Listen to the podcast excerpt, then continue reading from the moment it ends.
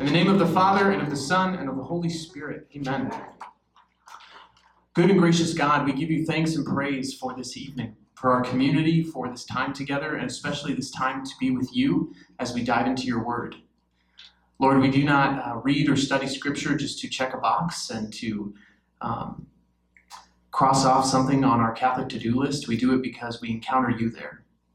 It helps us to know you, to be in relationship with you. And so we pray, God, tonight that we would encounter you on the words of these pages, that you would challenge and convict us with a, whatever message you have in store for each one of us.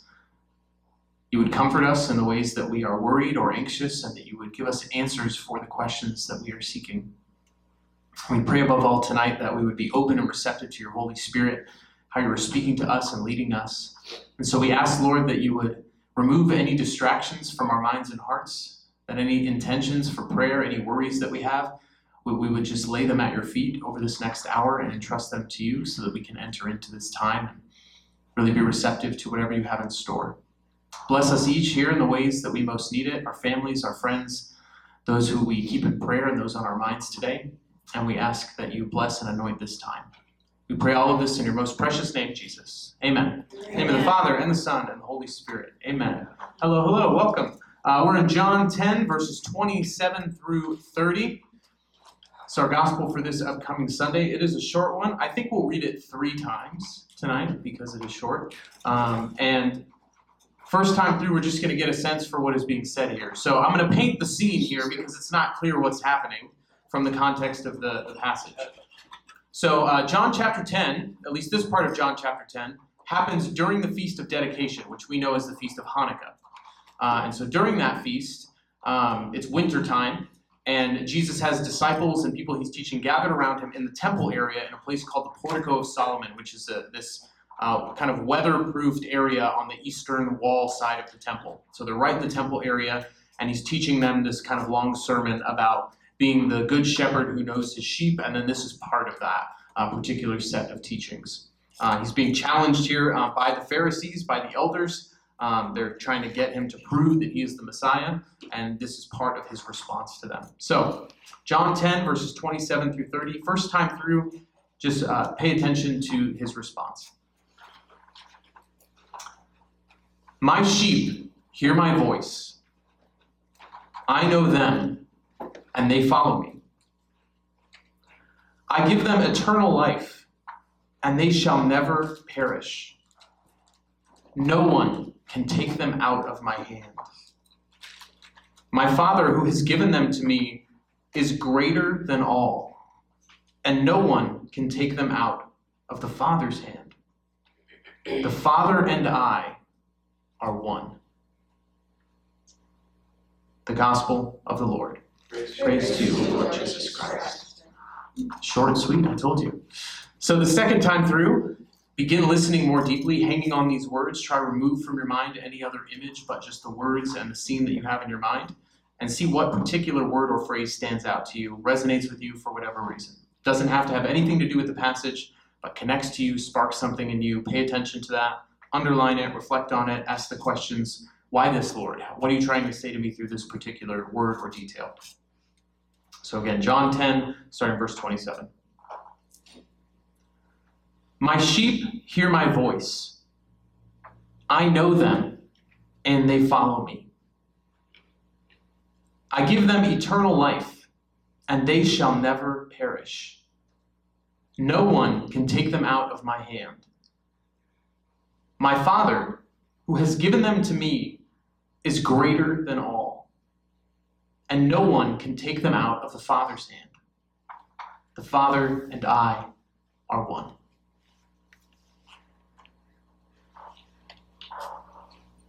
And one final time as we reflect back on this passage. My sheep hear my voice. I know them, and they follow me. I give them eternal life, and they shall never perish. No one can take them out of my hand. My Father, who has given them to me, is greater than all, and no one can take them out of the Father's hand. The Father and I are one. The gospel of the Lord. Praise to you, Lord Jesus Christ. So I invite you to take a few moments to reflect on that passage. It may seem very simple, may seem very straightforward, but as we reflect on it, certain things may come out that stand out or that draw your attention. And so begin to reflect on those, share those with the people who are around you, as well as any questions that this sparks um, in your own reflection. If you're watching on Zoom, share those things in the chat. And if you're watching this later on YouTube, please do that in the comments. But for those of us here, take about five or 10 minutes to share with those around you. All right. I'd love to hear some of your reflections, what things stood out to you, what questions are burning in your hearts from this passage.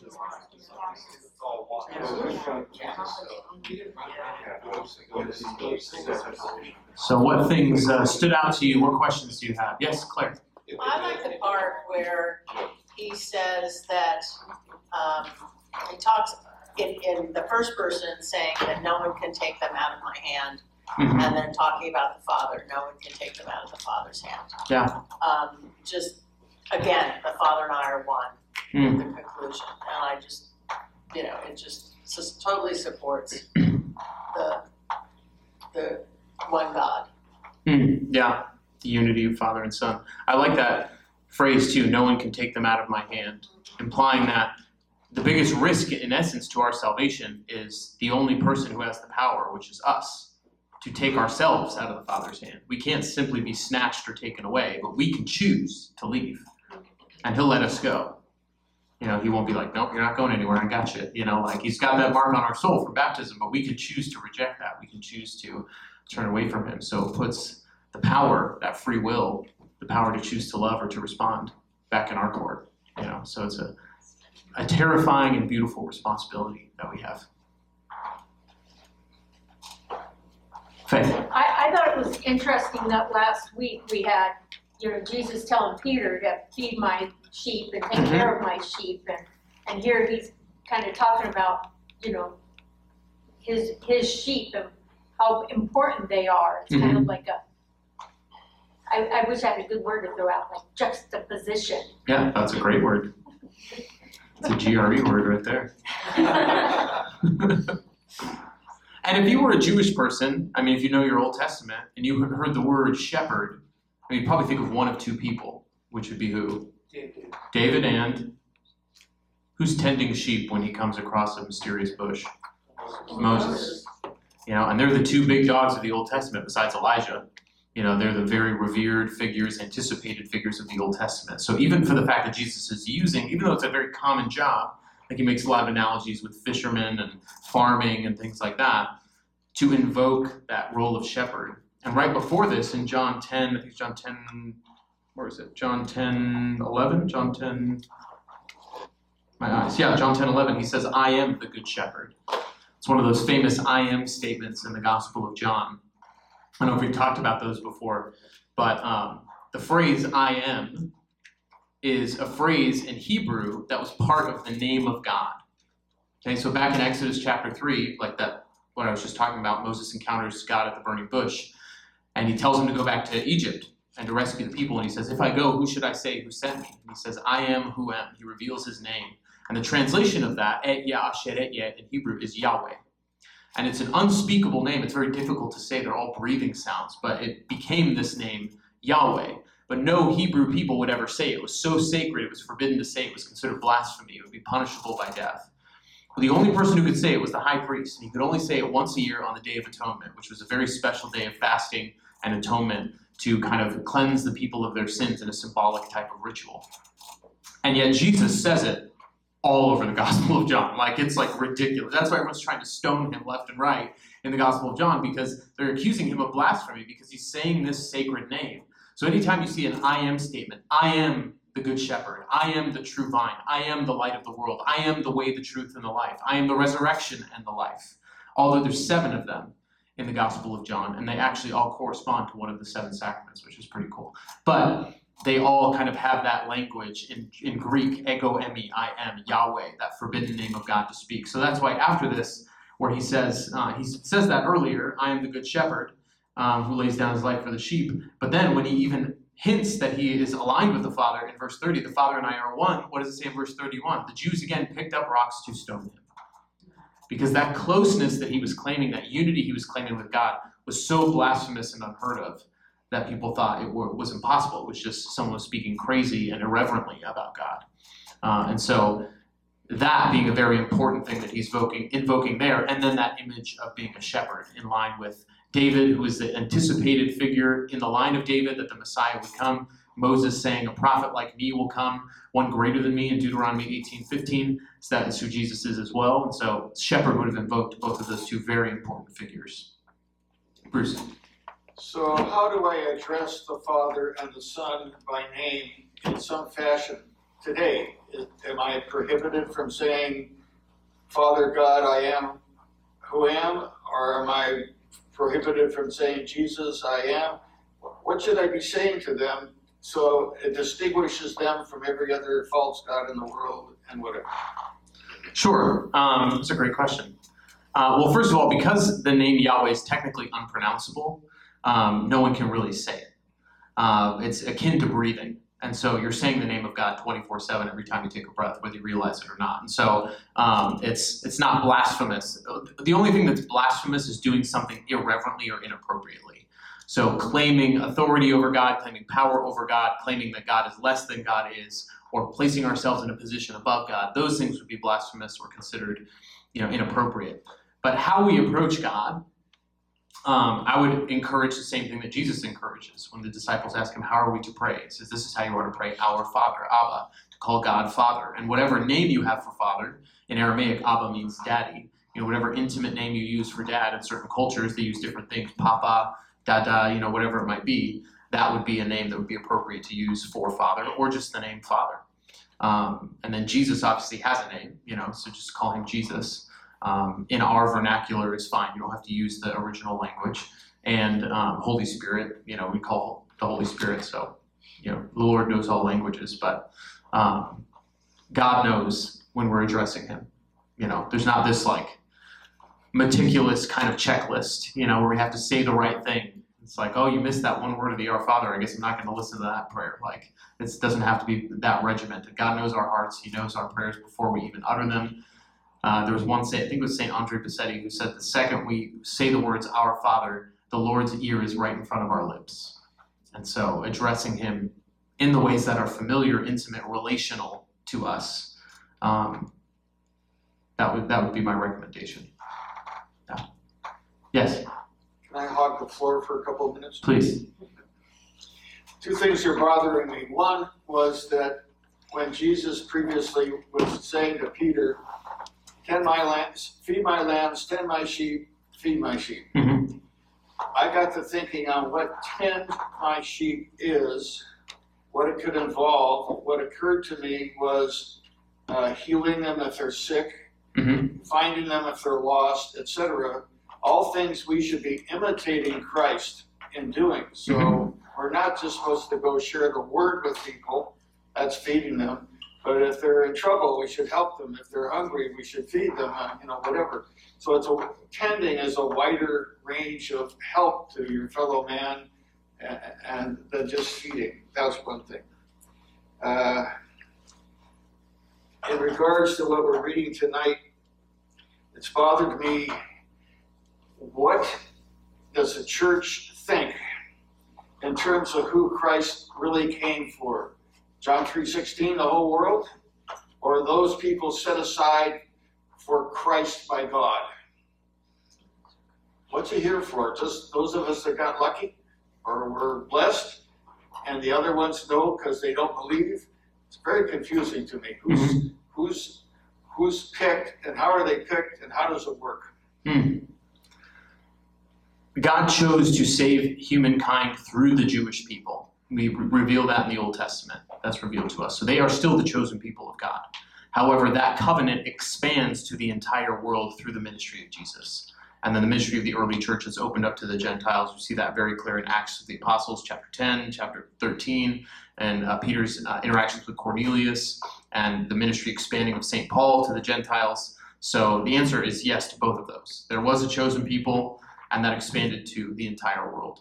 Um, so there are different covenants in the Old Testament, and so you can look at them. uh, Is this conditional or unconditional? And is it particular or is it universal? So is it particular meaning is it just for a small group of people? Is it for everybody?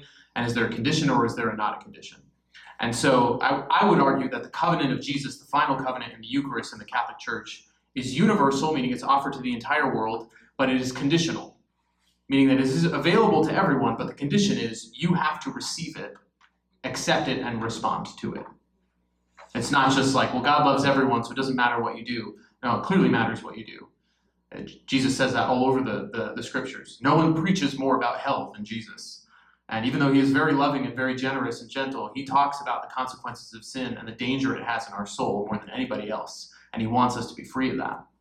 So there is a condition, we just need to respond. And that's the importance of why he uses this analogy of shepherd and sheep. I don't know if anyone's spent a lot of time around sheep or been to a sheep shearing. I went to a sheep shearing in New Zealand many, many years ago, and it smelled and it was very dirty and messy, and there was cute lambs there and stuff, but and but there's a lot that goes into tending sheep and caring for them. And there was a lot of practices at this time when shepherds would need to, you know, corral their sheep. They were in danger constantly of wild animals. You know, we think, you know, of the old rhymes with like wolves, but we see in the Old Testament, like David had to fight off bears and lions. And so a shepherd, we often see David depicted as this kind of like short, runt, kind of fair-skinned, you know, kind of, uh, you know, a skinny little, little like person. But I kind of imagine that he would have been like kind of ripped with like animal scars all over him from like fighting off bears. Like uh, being a shepherd was like kind of like an out there type of job. It wasn't safe. Um, and it was something he needed to constantly be battling for the sheep. And that's kind of an image of a shepherd. That Jesus is our shepherd, and then we, by virtue of being baptized, are being called to go shepherd others. And so recognize Jesus protects us from evil, we're called to go protect others from evil.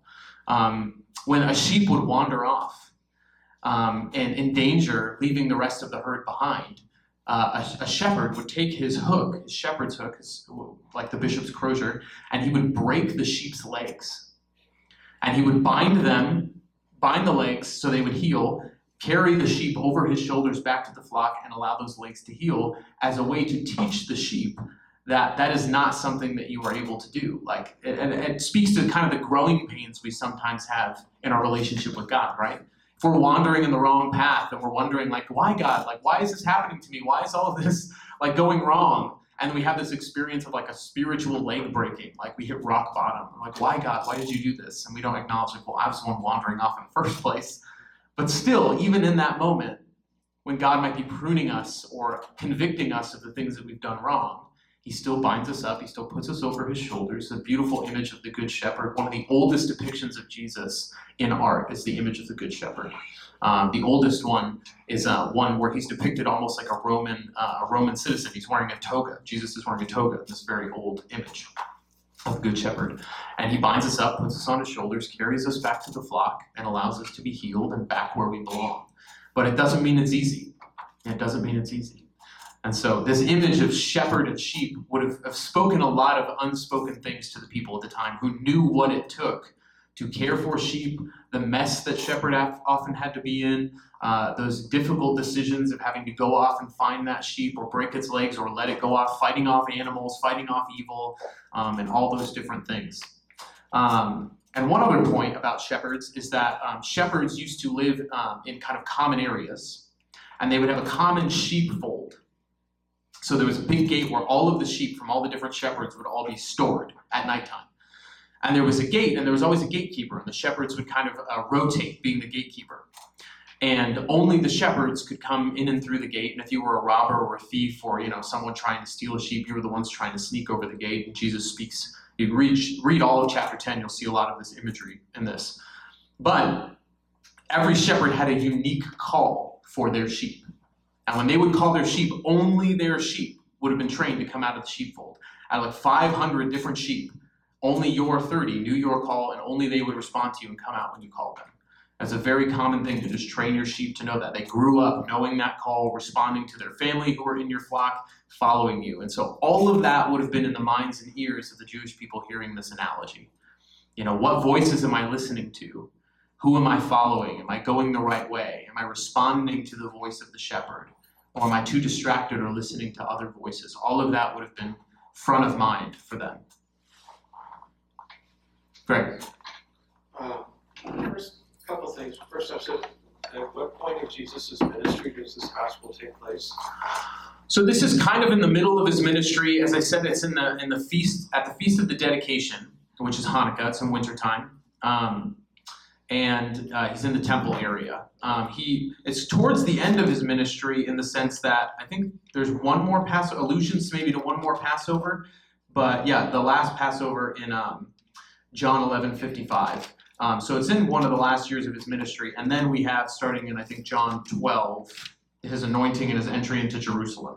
So, in terms of the information we have from the Gospel of John about his ministry, pretty late, but it might have been because of the different feast references somewhere like right smack dab in the middle. Okay, so my comment then is, since Easter hasn't happened, he says, I give them eternal life and they shall never perish. Mm-hmm. He's not been crucified, he hasn't risen from the dead yet. So is he kind of jumping the gun here a little bit? And I mean, in one sense, there was a messianic expectation of resurrection. So um, the Pharisees and the other scribes, they believed in resurrection of the dead. They believed that there was resurrection um, at, the, at you know after after death. The, the Sadducees did not. That's why they were sad. You see, that's how you remember. How you remember the difference. Um, that was. Uh, I didn't make it up. I didn't make it up. I just promulgated to the masses. So, anyways, um. I did, I did. Um, so there's references to this, like I think, um, let's see, in Wisdom chapter three, verse one, the souls of the righteous are in the hand of God. Very similar language here.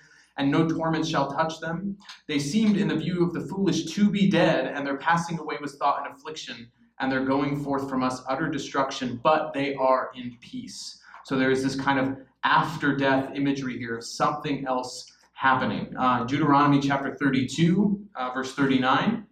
See now that I, I alone am He, and there is no God besides me. It is I who bring both death and life. I who inflict wounds and heal them, and from my hand no one can deliver. So, similar allusions to eternal life that were kind of welling up within the, the thought of what the Messiah was going to do or what was going to, to happen when the Messiah came, or, or the Son of Man figure from, from Daniel and from Ezekiel. So, that was in the air. So, there was an idea of what that might mean.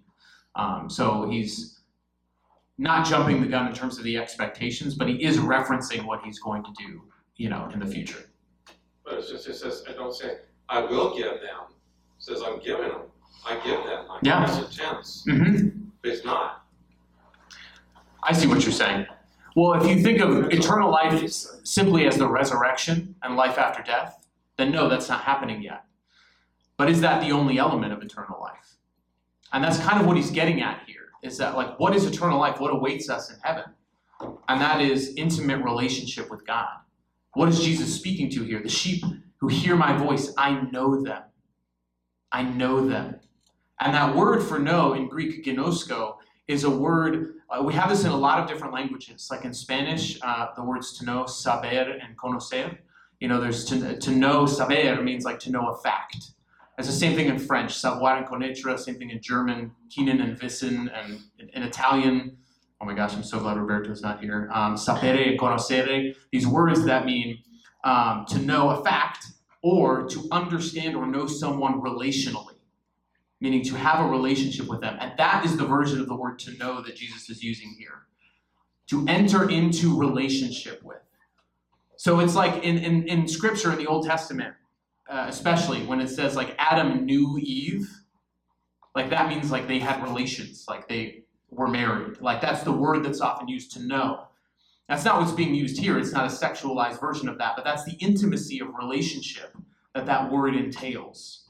So to know a person, to experience who they are, or to know a place really, really well, and to feel at home there, that is the type of verbiage that's used here. And that is what Jesus says when he's saying, I am offering them eternal life. That is eternal life. It is intimate union and knowing of God in all three persons Father, Son, and Holy Spirit. It's not simply, I learned a lot of facts about God, I know a lot of information about Him. I know what the Bible says. I know where to find this in the catechism or in scripture. I know what the church teaches about X or Y. You know, there are a lot of theologians and experts in theology and religion who do not have a relationship with Jesus. They know Jesus, they saber Jesus, but they do not conocer Jesus. They do not understand him. They do not have a relationship with him. Do you see what I'm getting at here? That is the eternal life that's promised to us. That's what he has given them. That's what he is giving them right then, this opportunity to know him right then and there.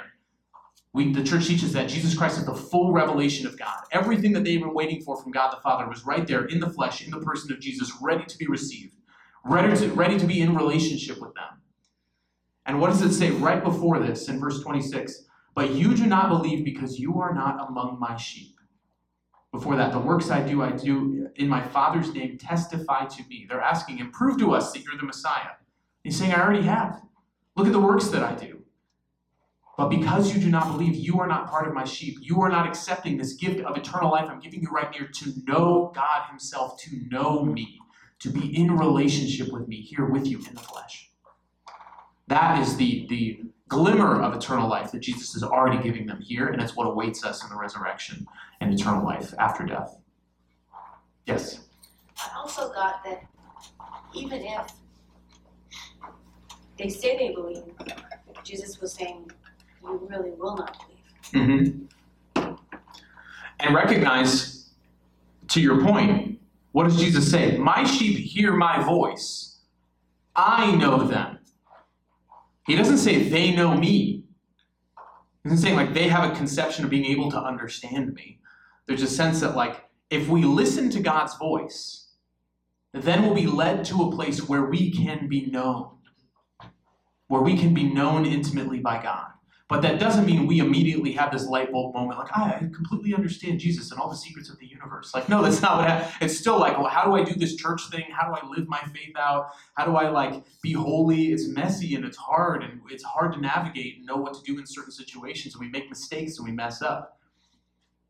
But the gift of eternal life is being known by God, being known by Him. I mean, that is the thing we're really all longing for, right? I can know a ton of people. You know, I can get to know information about them. I can have great, you know, relationships with them. I can go out to dinner and have great friendships and have good, you know, small group, you know, community or whatever it might be. But if I don't feel known, if I don't feel intimately known, then I can still be the loneliest person in the world. And that's a huge problem with things like social media, right? We know so many people. You know, we have all these friends and followers, and we have all these connections. We know what's going on in people's lives, and yet does anyone really know me? That's the difference. That's the beauty of what's offered to us in a relationship with God. Is that He He is the one who wants to know us. But we we may not respond, we may not know, we may not understand. And yet, you know, sheep are not very smart. I mean they're kind of smart, but like you know, for animals, I guess, but like there's this evolution in, in scripture of like how we are depicted. And we start as ash, right? And then we move to sheep, and then we become slaves, servants, and then friends, and then like co-workers with God, ministers with him in the vineyard. There's this evolution that happens. And it's a necessary one. We have to understand that, yes, even at the end, even though we are co creators with God, He's commissioning us, we still are dust, and to dust we shall return. We're still nothing in comparison to Him. And yet He chooses us to do this great work and this great ministry. St. Catherine of Siena once asked God in a vision, um, Who are you, God, and who am I? And He said, I'm God, you're not. That was his response. Four words I'm God, you're not. This is a great, great answer, and it's the truth. John. And he knows us, and we don't know him. Our response is to love him. And I guess that's, even at the Last Supper, he was explaining the greatest commandment love others as you love yourself Mm-hmm. and die before that. So I, I guess the challenge, the way I see the challenge is to how do I see Christ in everybody? Yeah. And, and when do I recognize there's a need to love? There's a need to love Christ in my next door neighbor, Yeah, my wife, my kid, whoever's, whoever needs it. yeah. How do I know and experience and see Christ in others? Yeah. Absolutely. And I don't want to have a, a mistaken interpretation that we can't know God, like that He's completely unknowable. No, He's revealed Himself to us. But the beginning of this relationship is what Jesus is speaking to here. My sheep hear my voice, and what happens first? Once we listen, once we obey, once we're initiated by the Holy Spirit to do that, because God's always the initiator. Once we hear His voice, He knows us. To have that moment where we feel seen, we feel known, we feel as though and know that we belong. That's the first thing that happens. And then only out of that relationship can we grow to a place where we feel, even we have an inkling, even though it's an inkling of the reality of everything that we don't know, an inkling of knowing God in return. And that back and forth relationship that's available to us. Bruce. A related verse to contemplate in the fourteenth chapter of John, on the uh, twenty-first verse. Jesus is talking about his commandments. And he says, whoever has my commandments and, and observes them, can't just read them, is the one who loves me. That's a way to love Jesus, to Mhm. obey his commands, number one. And whoever loves me, comes back the other way, will be loved by my Father. Keep his commands, and you're loved by the Father, and I will love him. So Jesus and the Father love you because you obey the commands, and he's going to reveal himself to you, whatever that means. A deeper relationship, a deeper understanding, uh, closer something. Yeah. So how is it? How important is it to obey the commands? And do you know what they are? I did a study on my own. I came up with in the four Gospels. I came up with 560 commands that I think Jesus made to people. Not all heavily spiritual. Some of them were. But if you don't read them and know what they are, then how can you obey them? How can you observe them? How can you therefore prove your love to Jesus? Yeah. It's a big responsibility to figure all that stuff out. Yeah, and that word obey, um, obedire, uh, in its original language, in the original language means to hear or to listen. You know, not just to do what you're told, but to actually hear, receive, and listen to it. You know, it makes me think of my kids. You know, like I love them when they don't listen to me. I love them when they don't listen to me. But when they do listen to me, there's this deeper welling up of pride, and then I can invite them into a deeper understanding of higher responsibilities or the appreciation that I have for them when they do those things out of love for the family, out of love for us by listening to us and bearing that responsibility well. Like that's it's always comes back to that parent-child relationship and how God is our father, and loving father who always loves us as his children. But there's a deeper intimacy and opportunity there and growth in the relationship when we hear and obey, when we listen out of love, not out of strict obligation, because then that becomes like a. I'm thinking of the guy at the beginning of Sound of Music where he's like whistling for his kids, and it's just like very regimented, unemotional type of relationship. And then all of a sudden it becomes throughout the course of the movie this more loving, you know, family structure. That's really kind of the the um, journey some people go on when they see God. They think at first it's just a bunch of rules, you know, and so I just got to come when the whistle blows and I got to stand, Louisa, or whatever, you know, their names are, you know, say my name and I'm here. I'm going to obey you, God, you know. And then eventually it's like, no, God is inviting me into intimate knowing, intimate knowing and being known. Other thoughts, questions?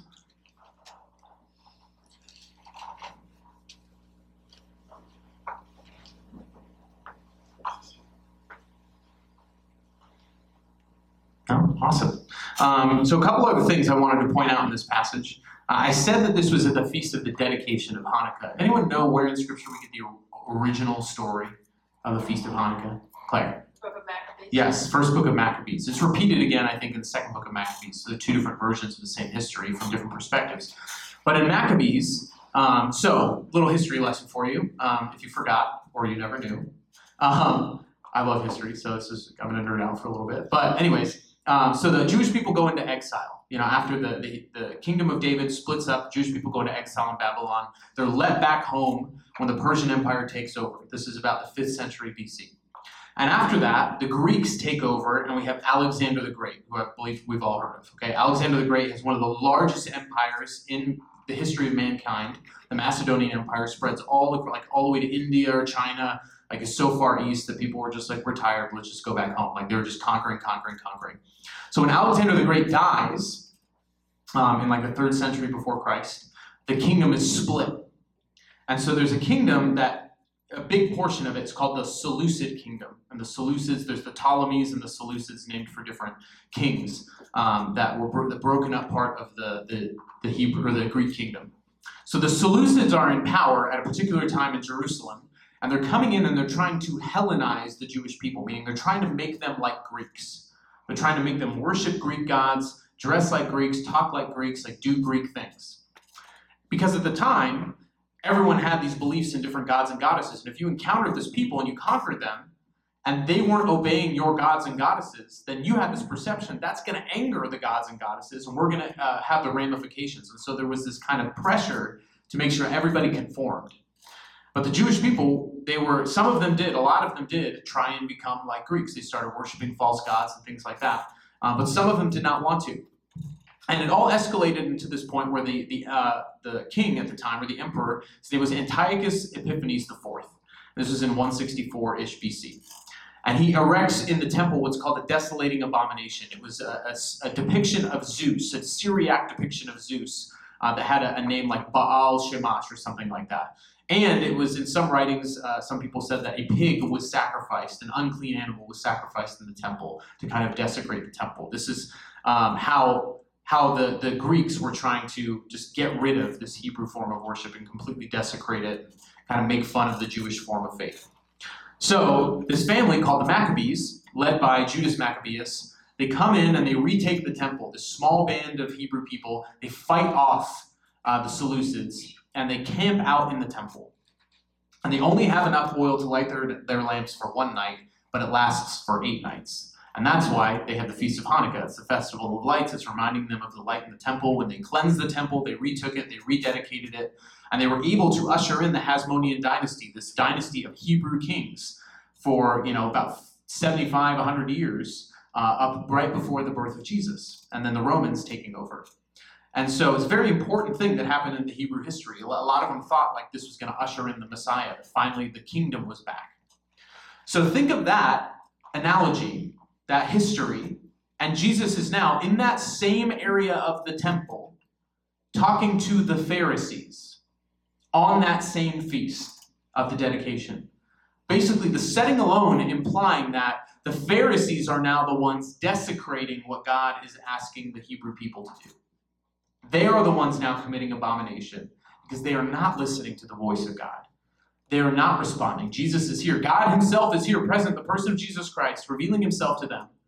And all they keep doing is they keep asking, in verse 24, so the Jews gathered around him and said to him, and remember, the Jews in that phrase, the Jews in John, always means the Pharisees and the elders, said to him, How long are you going to keep us in suspense? If you are the Messiah, tell us plainly. They want to know, they keep asking for a description. And Jesus answers them, I told you, and you do not believe. I already told you this, I already revealed this to you. He did that in chapter 8, verse 25. He reveals it to them. The works I do in my Father's name testify to me, but you do not believe because you are not among my sheep. You are not among my sheep. Imagine these people thinking they're very high and mighty, very hoity toity in their kind of religious hierarchy. They have this power, influence, and authority, and yet they are not doing what they're supposed to be doing according to Jesus. It's a big temptation for us to be aware of in the church. I think a lot of us don't acknowledge the fact this has been true in my own life that many times I can fall into the trap of becoming a modern day Pharisee thinking that I know enough and I'm looking out at everyone else and saying, oh, they're doing this, and they shouldn't be doing that.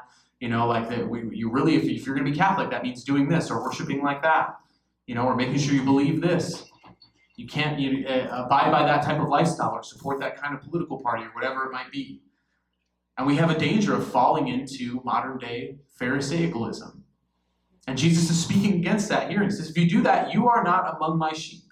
Because my sheep, they're not looking out and seeing how much better they are than everyone else. They're not looking inward for their own sense of authority. They're listening for my voice. For my voice. And in that listening, I know them. I reveal myself to them. And so that begs the question how do you and I listen to God's voice?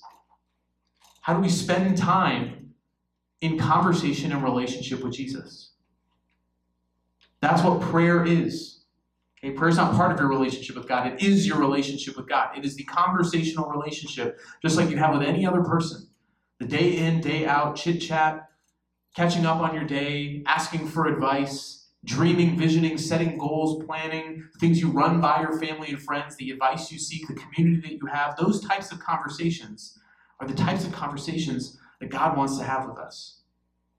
And yet, so often in prayer, it's one sided. We come to God, we say all of our intentions, we do all of our things, we pray a rosary a divine, chap- divine mercy chaplet, and then we hang up the phone and we say goodbye, Jesus, and we give him no chance to respond.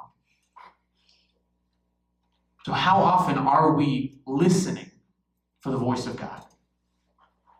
And there are three ways generally that we can listen for God's voice, that we can hear his voice. Okay, and the first is in Scripture. We do that here every Monday night, and I pray you do that even more each and every day, looking at the readings, praying through them, seeing how they speak to you. Not just reading for learning, but reading for conversation and for prayer to encounter Jesus. So, Scripture is one. Secondly, is in silence. In silence. How often do you spend in silence?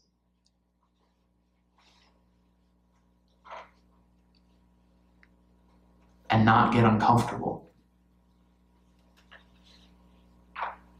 How often do we listen and just spend time contemplating with God, being in His presence? So much of what we do in prayer is us leading to a particular place. Okay, we're reflecting on something, we're meditating on something, we're the one in charge. We've set the parameters of our prayer. Contemplative prayer in the Catholic tradition is that God is the one leading, and we just sit and receive. How often are you able to do that in silent prayer? In the chapel, out in nature, wherever it may be. It's possible anywhere. That is the type of way we can listen for the voice of God. And the last way is through the voices of others that God has placed in our lives. God is seeking to speak to you. He is speaking to you every single day. There is no mistake that I, Matt Zemanek, was born in this geographic location in Southern California, November 7th, 1987, to my particular family, to my particular parents, Stanley and Catherine Zemanek, in Fontana, California. Like, that is not a mistake. That was ordained from the beginning of time that, that would happen because I was needed in my particular family, in, my, in this particular moment in salvation history, at this point in my life, at this particular parish, because God knew we would all be here tonight. And the same is true in all of your lives. God knew you would be here tonight. You would have your particular relationships, your particular family, your friendships, wherever you go to school, wherever you work. He knew that you would be there because He needs you there. He needs you there to speak truth, love, goodness, beauty into the lives of others. And the same is true of all the people that surround us. God has placed them there to be a conduit of His grace, to be prophets to us. And I'll tell you, when I'm really listening and when I'm really allowing myself to be humble and not feel like, okay, I know enough, you know, I'm in a position of ministry, the people who speak to me the most, people who God speaks through the most, are the people whose resume looks nothing like a religious person. You know, it's through the person. I, I share this kind of often, but um, haven't in a while. I once had to do this interview. I think about it all the time. I had to do this interview for a particular class where I had to find someone who was the like total opposite of me and talk about their life. So I had a friend who I went through music uh, uh, music school with, um, who was uh, an, an outspoken, out of the closet lesbian. She's African American female, very left leaning politically, very outspoken. And I called her on the phone and I was like, "Hey, this is what I have to do for this assignment. You were the person I thought of. So gracious, she's an incredible friend still. I have a lot of respect and love for her. And we had a beautiful conversation that lasted for like an hour or two about race and about gender and about sexuality and about religion. And she grew up in a Baptist church and a Baptist tradition. And it was an incredible conversation. I think about it all the time. God spoke to me so profoundly through her so many different times. Like she just dropped truth bombs. And yet, it was in a package that most religious people might think was the least likely or the least trustworthy. That's kind of what I mean. Like, are we uh, willing to be humble enough to expect to encounter God in the voice of other people? That is why hospitality was so important at the time of Jesus and in the Old Testament. Anytime there's a stranger, you know, when there's a stranger knocking at our door, maybe like, you know, when I was growing up or 30, 40, 50 years ago, strangers at your door, oh, sure, what do you need? You need a cup of sugar? Hey, how's it going? Now, stranger knocks at your door, you're like, who's there? What's going on? Turn off the lights, close the blinds. We're busy, you know? Exactly.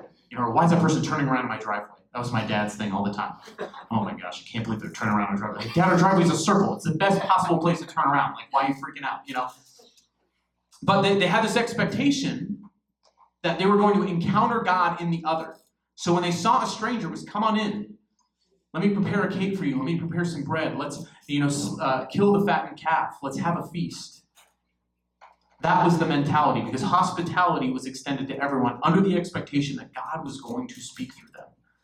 There was no mistake at this chance meeting. It wasn't chance, it was ordained by God. And we see that all the time in the strangers that come to Abraham and Sarah and tell Abraham that you are going to be with child even though you've been barren for all these years. And all these other instances in Scripture. Do we have that mentality, that ability to look out, to hear the voice of God in those three places in Scripture, in silence, and in the voices of others? And do we recognize our responsibility as a voice in other people's lives to speak truth? Because, brothers and sisters, Jesus is our shepherd, but because we're baptized into his shepherdhood, if you will, we are called to go out and be shepherds to other people. To gather the sheep that have been lost, to encourage them, to bind them up when they are broken, to go after the one and leave the 99 and help them to know that they are loved and they are known and that they are worthy of God's love. That is our job. That is what it means to be disciples. That commission at the end of Matthew, where Jesus says, Go and make disciples of all nations. That wasn't just for the 12 apostles, that was for all of us.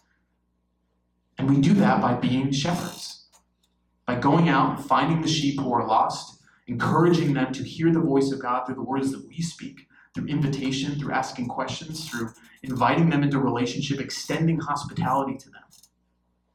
And I'm harping on this, brothers and sisters, because I know there are people in your lives who God wants to speak to you tonight through and say, That's the person. That's the person. Maybe that person in your family who just gets you, presses your buttons. You know, that like that Uncle Dave, just like always every family gathering, like, why do you do that? Why do you believe that? Or whoever it is, you know. Do you have an Uncle Dave? Anyway, never mind. Um, I heard some snickering. I don't, but oh, I do actually. But we call him David, and he's great. Anyway, um, but like, who is it? You know, in your family or among your friends, the people who you might be most different than, or who you might write off as like, oh, that person's just not possible, unsavable. That's for somebody else you know, and, and start looking in your own family. That's the hardest place to evangelize. That's why Jesus said, A prophet is not without honor except in his own native place. Even Jesus couldn't do it. But he tried. He went there, he proclaimed it there first. So, are we willing to take that same risk? Are we willing to recognize the responsibility of the places we've been positioned? Are we willing to first hear God's voice to be filled, because you cannot pour out of an empty cup. We need to be filled first and then go out to the world and pour that into the lives of other people. That, I think, brothers and sisters, is the message of this passage. To recognize that we are the sheep, but we are also the shepherd. So, how do we know that we are being tended, loved, cared for as a sheep by the good shepherd? And lean into that relationship, be known, and see ourselves as known. But how do we also then extend that to other people? What did Jesus do? He went to the least likely places out in the world where the religious people did not want to go, among the prostitutes, the lepers, the tax collectors. And that was where he lived and preached mercy. So, what would that look like for us? I have a friend who he devotes two weeks, two hours every single week, two hours every single week to go and seek and save the lost. That's what he says.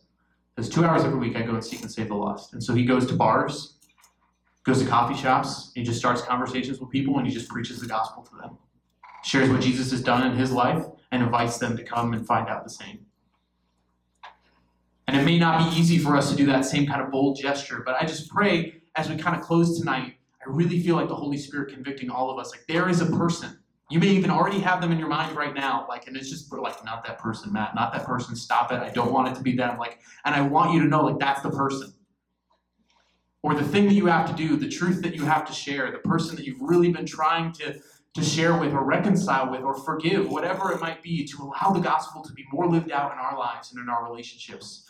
I pray the Holy Spirit convicts you in this moment. Who is that person? Just pops right in your mind so that you know like that that is what i'm challenged to do as a shepherd who is also a sheep loved by the good shepherd but recognizing i have a role and a responsibility and i don't need to be perfect. I don't need to have all the answers.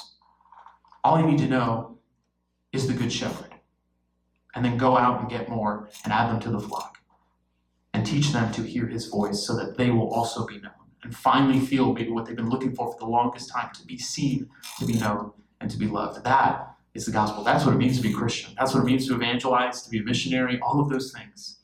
And that's, I believe, brothers and sisters, what this gospel invites us to this week. So let's pray that we can do that with deeper faith, deeper conviction, and proclaim the truth boldly, but with love and gentleness and reverence.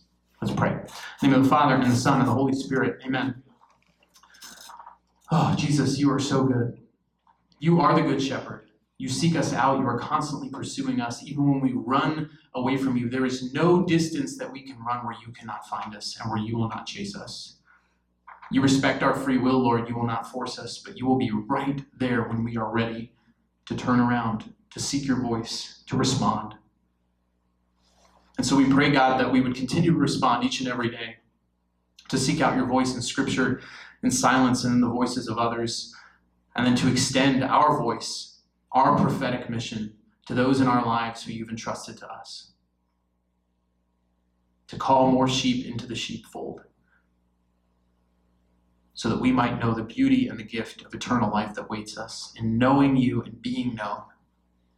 So we pray, God, for a deeper desire to grow in relationship with you this week and actions that allow that to happen.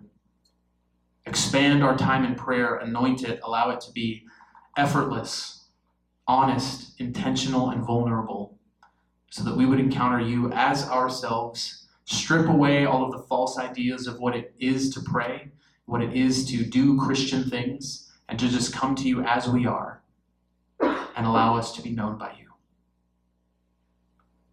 We pray, Lord, as this uh, gospel sits with us and as we hear it proclaimed again this Sunday, that new challenges, new words would be written on our hearts and you'd continue to inspire us to know you more deeply. We pray that you bless us each in the ways that we most need it until we gather once again, and pray in a special way that we uh, that you would bless. And we pray for all of the moms here, all of the moms in our lives as we celebrate Mother's Day this upcoming Sunday. And I pray also in a special way for my wife, whose birthday is this Sunday, and for her parents, whose 40th wedding anniversary is also this Sunday. You would bless our family with abundance, and all of our families as we celebrate the moms who have done so much and continue to do so much in our lives, who have shepherded us in so many ways. We pray all of this in your most precious name, Lord. Amen. In the Father, and the Son, and the Holy Spirit. Amen.